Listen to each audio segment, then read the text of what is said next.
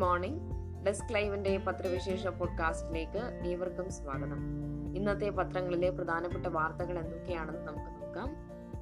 ഗോവയിൽ എട്ട് Congress M L എമാർ ബി ജെ പിയിൽ.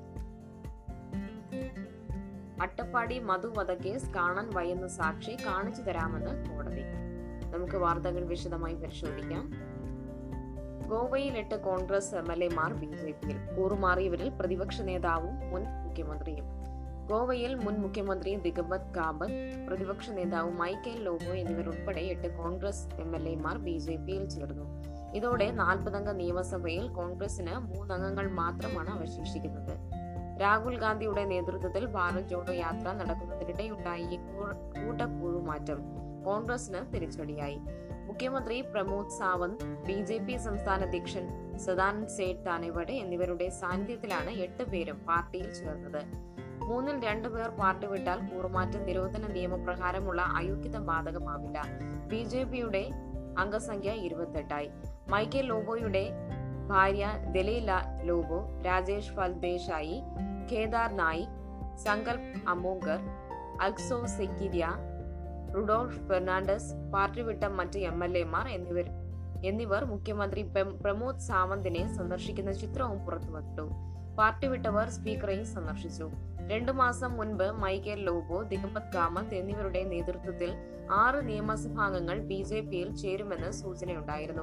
എന്നാൽ കൂറുമാറ്റ നിരോധന നിയമപ്രകാരം ഇവരെ അയോഗ്യരാക്കണമെന്ന് കോൺഗ്രസ് സ്പീക്കറോട് ആവശ്യപ്പെട്ടതോടെ പദ്ധതി നടക്കാതെ പോവുകയായിരുന്നു. രണ്ടായിരത്തി പത്തൊൻപതിൽ ആകെയുള്ള എം എൽ എമാരിൽ പത്തു പേർ ബി ജെ പിയിലേക്ക് പോയതാണ് ഇതിനു മുൻപുള്ള സമാന സംഭവം ബി ജെ പി സർക്കാരിനെ ശക്തമാക്കാനുള്ള തങ്ങൾ കൂറുമാറിയതെന്ന് എം എൽ എമാർ പറഞ്ഞു.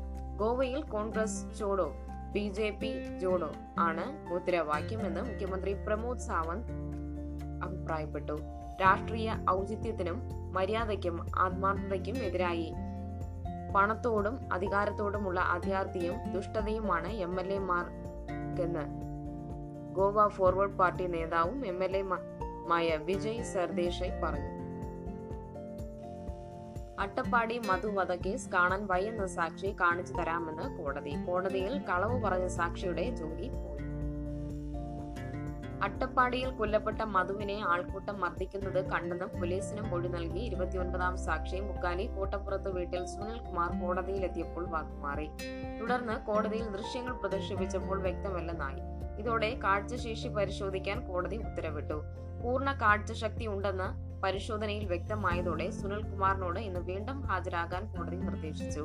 ആരോഗ്യവാനായ വ്യക്തിയുടെ കാഴ്ച സുനിലിന് ഉണ്ടെന്ന റിപ്പോർട്ട് പോലീസ് മുഖേന കോടതിയിൽ ഇന്നലെ രാത്രി കൈമാറി.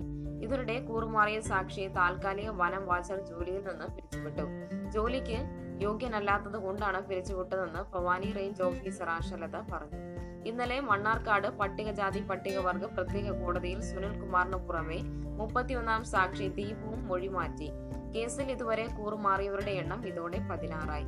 ആനവായി ഫോറസ്റ്റ് സ്റ്റേഷന് മുൻപിൽ ആൾക്കൂട്ടം മധുവിനെ കൊണ്ടുവരുന്നതിന്റെയും അവിടെ നിന്ന് സുനിൽകുമാർ ജീപ്പിൽ കയറി പോകുന്നതിന്റെയും സി സി ടി വി ദൃശ്യങ്ങളാണ് കോടതിയിൽ പ്രദർശിപ്പിച്ചത്.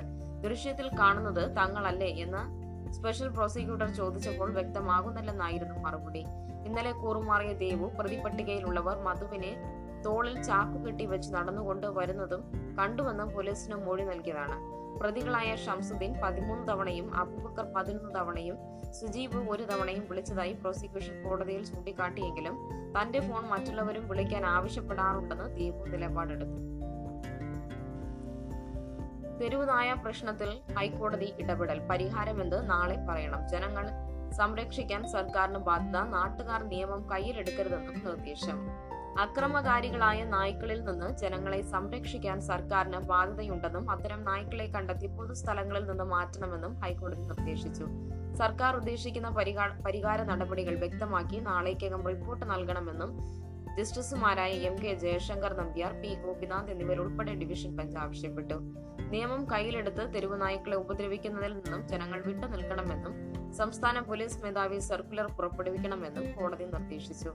നായ്ക്കളെ അനധികൃതമായി കൊന്നൊടുക്കുന്ന സംഭവങ്ങൾ ഉള്ളതിനാൽ അമിക്കസ് ക്യൂറി കോടതിയുടെ ശ്രദ്ധയിൽപ്പെടുത്തിയിരുന്നു തിരുവനന്തപുരം മടിമലത്തുറയിൽ ബ്രൂണോ എന്ന വളർത്തുനായെ തല്ലിക്കൊന്ന സംഭവത്തിൽ കോടതി സ്വമേധയാ കേസെടുത്തു.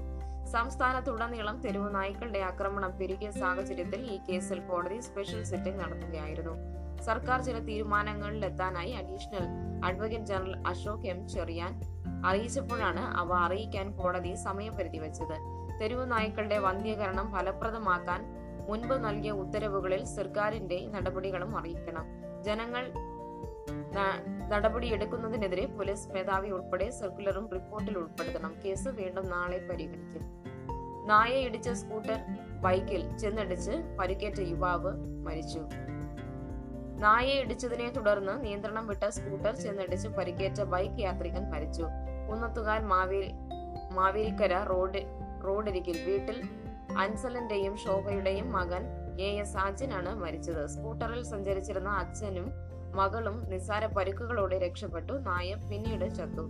കഴിഞ്ഞ വെള്ളിയാഴ്ച അരുവിയോടിന് സമീപമായിരുന്നു അപകടം. കൂലിപ്പണിക്കാരനായ അജൻ വൈകിട്ട് പണി കഴിഞ്ഞ് വീട്ടിലേക്ക് പോകുകയായിരുന്നു. സുരേഷ് എന്നയാളുടെ വളർത്തുനായ റോഡിന് കുറുകെ ചാടുമ്പോൾ സ്കൂട്ടർ തട്ടി.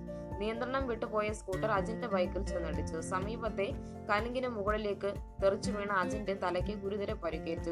ഹെൽമറ്റ് ഊരിത്തെറിച്ചു. ചികിത്സയിലായിരിക്കെ ഇന്നലെയായിരുന്നു മരണം. സംസ്കാരം നടന്നു. ഭാര്യ നീതു മകൻ യുവാന ബി പ്രവേശനം ഫായിസ് അഹമ്മദിന് ഒന്നാം റാങ്ക്. ബി ആർ പ്രവേശനത്തിനുള്ള സംസ്ഥാന റാങ്ക് പട്ടികയിലെ മലപ്പുറം തുറയ്ക്കൽ ചെമ്മലപ്പറമ്പ് വൈനായിൽ വീട്ടിൽ എം ഫായിസ് അഹമ്മദിന് ഒന്നാം റാങ്ക്.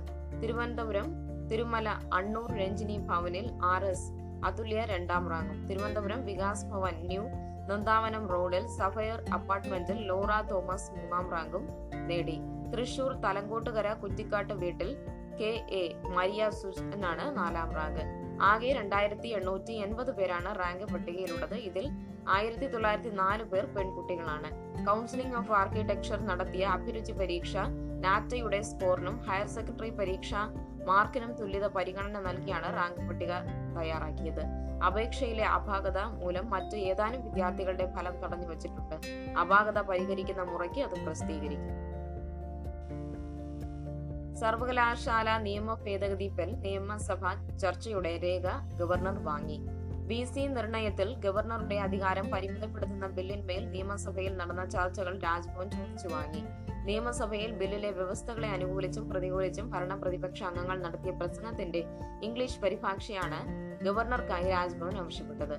ഈ പ്രസംഗങ്ങളുടെ ഇംഗ്ലീഷ് പരിഭാഷ തയ്യാറാക്കി നിയമസഭാ സെക്രട്ടറി രാജ്ഭവന് കൈമാറി.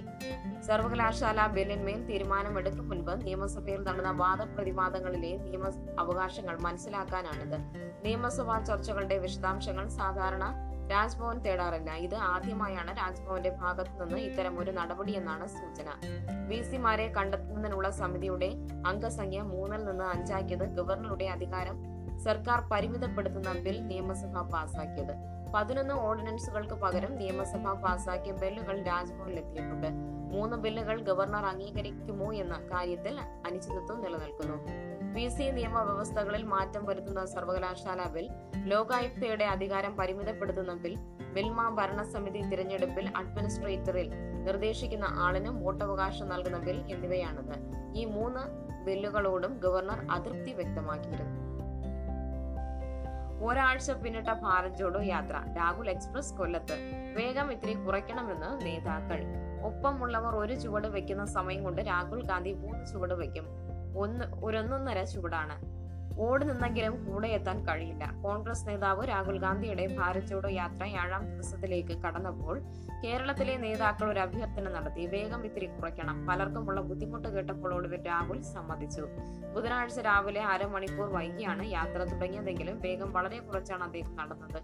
ഒരു കിലോമീറ്റർ പിന്നിട്ടതോടെ വേഗം കൂടി വന്നു. പതിഞ്ഞ താളത്തിൽ തുടങ്ങി തകർത്തുകൊണ്ടിരുന്ന പഞ്ചാരി പോലെ പിന്നീട് അടുത്തത് വേഗ അതിവേഗമുള്ളത് ചുവടുകളായി. തിരുവനന്തപുരം ജില്ലയിലെ നാവായിക്കുളത്ത് നിന്ന് കൊല്ലത്തെ പാരിപ്പള്ളി ശ്രീരാമപുരം വരെയുള്ള ആറര കിലോമീറ്റർ അൻപത് മിനിറ്റ് കൊണ്ടാണ് രാഹുൽ നടന്നെത്തിയത്. രാവിലെ പത്ത് മുപ്പതിന് എത്തിച്ചേരേണ്ട ചാത്തന്നൂരിലെ വിശ്രമ കേന്ദ്രത്തിൽ പത്തിരുപത്തഞ്ചിന് തന്നെ പദയാത്രയെത്തി. ഒപ്പം നടന്ന കേരള നേതാക്കളുടെ വസ്ത്ര വിയർപ്പിൽ കുതിർന്ന് ദേഹത്തോട് ഒട്ടിയിരുന്നു. കേരളം മുഴുവൻ നീളുന്ന പദയാത്രകൾ നടത്തിയിട്ടുള്ള കെ സി വേണുഗോപാലും രമേശ് ചെന്നിത്തലയും കെ മുരളീധരനും എല്ലാം ഓടിയതോടെയാണ് രാഹുലിനൊപ്പം നിന്നത്. രാഹുൽജിയുടെ വേഗം ആദ്യ ദിവസത്തിൽ ഒട്ടേറെ നേതാക്കൾക്ക് ബുദ്ധിമുട്ടുണ്ടാക്കിയത് കൊണ്ടാണ് വേഗം കുറയ്ക്കാൻ അഭ്യർത്ഥിച്ചത്. പതിയെ നടന്നു തുടങ്ങിയാലും അദ്ദേഹം മറിയാതെ പിന്നെയും വേഗം കൂടും. അപ്പോഴൊക്കെ ഓർമ്മിക്കും ഇപ്പോൾ അല്പം ആശ്വാസമുണ്ട്. A A I C C general secretary Venugopal. ഇന്ന് വിശ്രമ ദിനം കോൺഗ്രസ് മുൻ അധ്യക്ഷൻ രാഹുൽ ഗാന്ധി നയിക്കുന്ന ഭാരത് ജോഡോ യാത്ര ഒരാഴ്ച പിന്നിട്ടു. വ്യാഴാഴ്ച വിശ്രമ ദിവസമാണ്. ദിവസം ശരാശരി ഇരുപത്തിമൂന്ന് കിലോമീറ്റർ താണ്ടിയാണ് യാത്ര പുരോഗമിക്കുന്നത്. ബുധനാഴ്ച രാവിലെ ശിവഗിരി മഠം സന്ദർശിച്ച ശേഷം ഏഴരയ്ക്ക് രാഹുൽ യാത്ര തുടങ്ങി. തിരുവനന്തപുരം ജില്ലയിലെ നാവായിക്കുളത്ത് നിന്ന് ആരംഭിച്ച യാത്ര എട്ടരയോടെ കൊല്ലം ജില്ലയിൽ പ്രവേശിച്ചു. ജില്ലാ അതിർത്തിയായ Parippally മുക്കടയിൽ D C C president P Rajendra Prasad ത്രിവർണ ഖദർമല അണിയിച്ചാണ് രാഹുലിനെ സ്വീകരിച്ചത്. ജില്ലാ അതിർത്തിയിലെത്തും മുമ്പ് ആർ എസ് പി നേതാവ് N K Premachandran M P Rajmohan Unnithan M P എന്നിവർ പദയാത്രയിൽ അണിചേർന്നു. പാരിപ്പള്ളി ശ്രീരാമപുരത്തെ അൽസാജ് ഹോട്ടലിൽ കയറി പ്രഭാത ഭക്ഷണം കഴിച്ച ശേഷമാണ് രാഹുൽ യാത്ര തുടർന്നത്. കെ പി സി സി മുൻ പ്രസിഡന്റ് സി പി പത്മരാജനുമായി രാഹുൽ ചർച്ച നടത്തി. മൂന്നിലൊന്ന് പമ്പുകളും കൂട്ടി പരിഹാരമാകാതെ എച്ച് പി സി പമ്പുകളുടെ ഇന്ധനക്ഷാമം. സംസ്ഥാനത്ത് ഹിന്ദുസ്ഥാൻ പെട്രോളിയം കോർപ്പറേഷന്റെ പമ്പുകളിൽ മാസങ്ങളായി തുടരുന്ന ഇന്ധനക്ഷാമത്തിന് പരിഹാരമില്ല. കേരളത്തിൽ പെട്രോൾ പമ്പുകൾ മുപ്പത്തഞ്ച് ശതമാനത്തോളം എച്ച് പി സി എൽ ഔട്ട്ലെറ്റുകളാണെന്നിരിക്കെ ഇന്ധന ലഭ്യത ഇത് സാരമായി ബാധിച്ചു. പല പമ്പിലും ഇന്ധന വിതരണം തടസ്സപ്പെട്ടു. ഡീലർമാർക്ക് വിതരണം ചെയ്യുന്ന ഇന്ധനത്തിന്റെ അളവ് വെട്ടിക്കുറച്ച് റേഷനിംഗ് ഏർപ്പെടുത്തിയതാണ് ഇന്ധന പ്രതിസന്ധിക്ക് കാരണമെന്ന് All Kerala Federation of Petroleum Traders അറിയിച്ചു. എന്നാൽ I O C L B P C L ഔട്ട്ലെറ്റുകളിൽ ഇന്ധന വിതരണം തടസ്സമില്ലാതെ നടക്കുന്നുണ്ട്. കേരളത്തിലെ മുഴുവൻ എച്ച് പി സി എൽ പമ്പുകൾ ഇന്ധന വിതരണം നടത്തുന്നത് എറണാകുളം ജില്ലയിലെ ഇരുമ്പനത്തെ എച്ച് പി സി എൽ ടെർമിനലിൽ നിന്നാണ്. ഭാരത് പെട്രോളിന്റെ ഉടമസ്ഥതയിലുള്ള കൊച്ചിൻ റിഫൈനറിയിലാണ് എച്ച് പി സി എല്ലിന് പെട്രോളും ഡീസലും നൽകുന്നത്. എന്നാൽ ഏതാനും ആഴ്ചയായി മതിയായ കാരണമില്ലാതെ കൊച്ചിൻ റിഫൈനറി ഇന്ധന വിതരണം ഭാഗികമായി നിയന്ത്രണം ഏർപ്പെടുത്തി. അതിനാലാണ് മുൻകൂർ പണമടച്ചവർക്ക് പോലും ഇന്ധനം കൊടുക്കാൻ കഴിയാത്തതെന്ന് ഹിന്ദുസ്ഥാൻ പെട്രോളിയം അറിയിച്ചതായി ഡീലർമാർ പറയുന്നു. സംസ്ഥാനത്ത് അറുന്നൂറ്റി അൻപതിലധികം പെട്രോൾ പമ്പുകൾ എച്ച് പി സി എല്ലിന്റെ നിയന്ത്രണത്തിലാണ്. പ്രതിദിനം ആവശ്യകത നിറവേറ്റുന്നതിന് നാനൂറ്റി അൻപത് ലോഡ് ഇന്ധനം ഈ പമ്പുകളിലേക്ക് ആവശ്യമാണ്. റേഷനിംഗ് വന്നതോടെ ദിവസം മുന്നൂറ് ലോഡിലും താഴെ മാത്രമാണ് ഇരുമ്പനം ടെർമിനലിൽ നിന്ന് എച്ച് പി സി സി പമ്പുകൾക്ക് നൽകുന്നത്. ക്ഷാമം രൂക്ഷമായതോടെ എച്ച് പി സി എല്ലിൽ മൂന്നിലൊന്ന് പമ്പുകൾ പൂട്ടിയതായാണ് വിവരം. ഡെസ്ക് ലൈവിന്റെ പത്രവിശേഷം ഇവിടെ പൂർണമാകുന്നു. ഏവർക്കും നല്ലൊരു ദിവസം ആശംസിക്കുന്നു.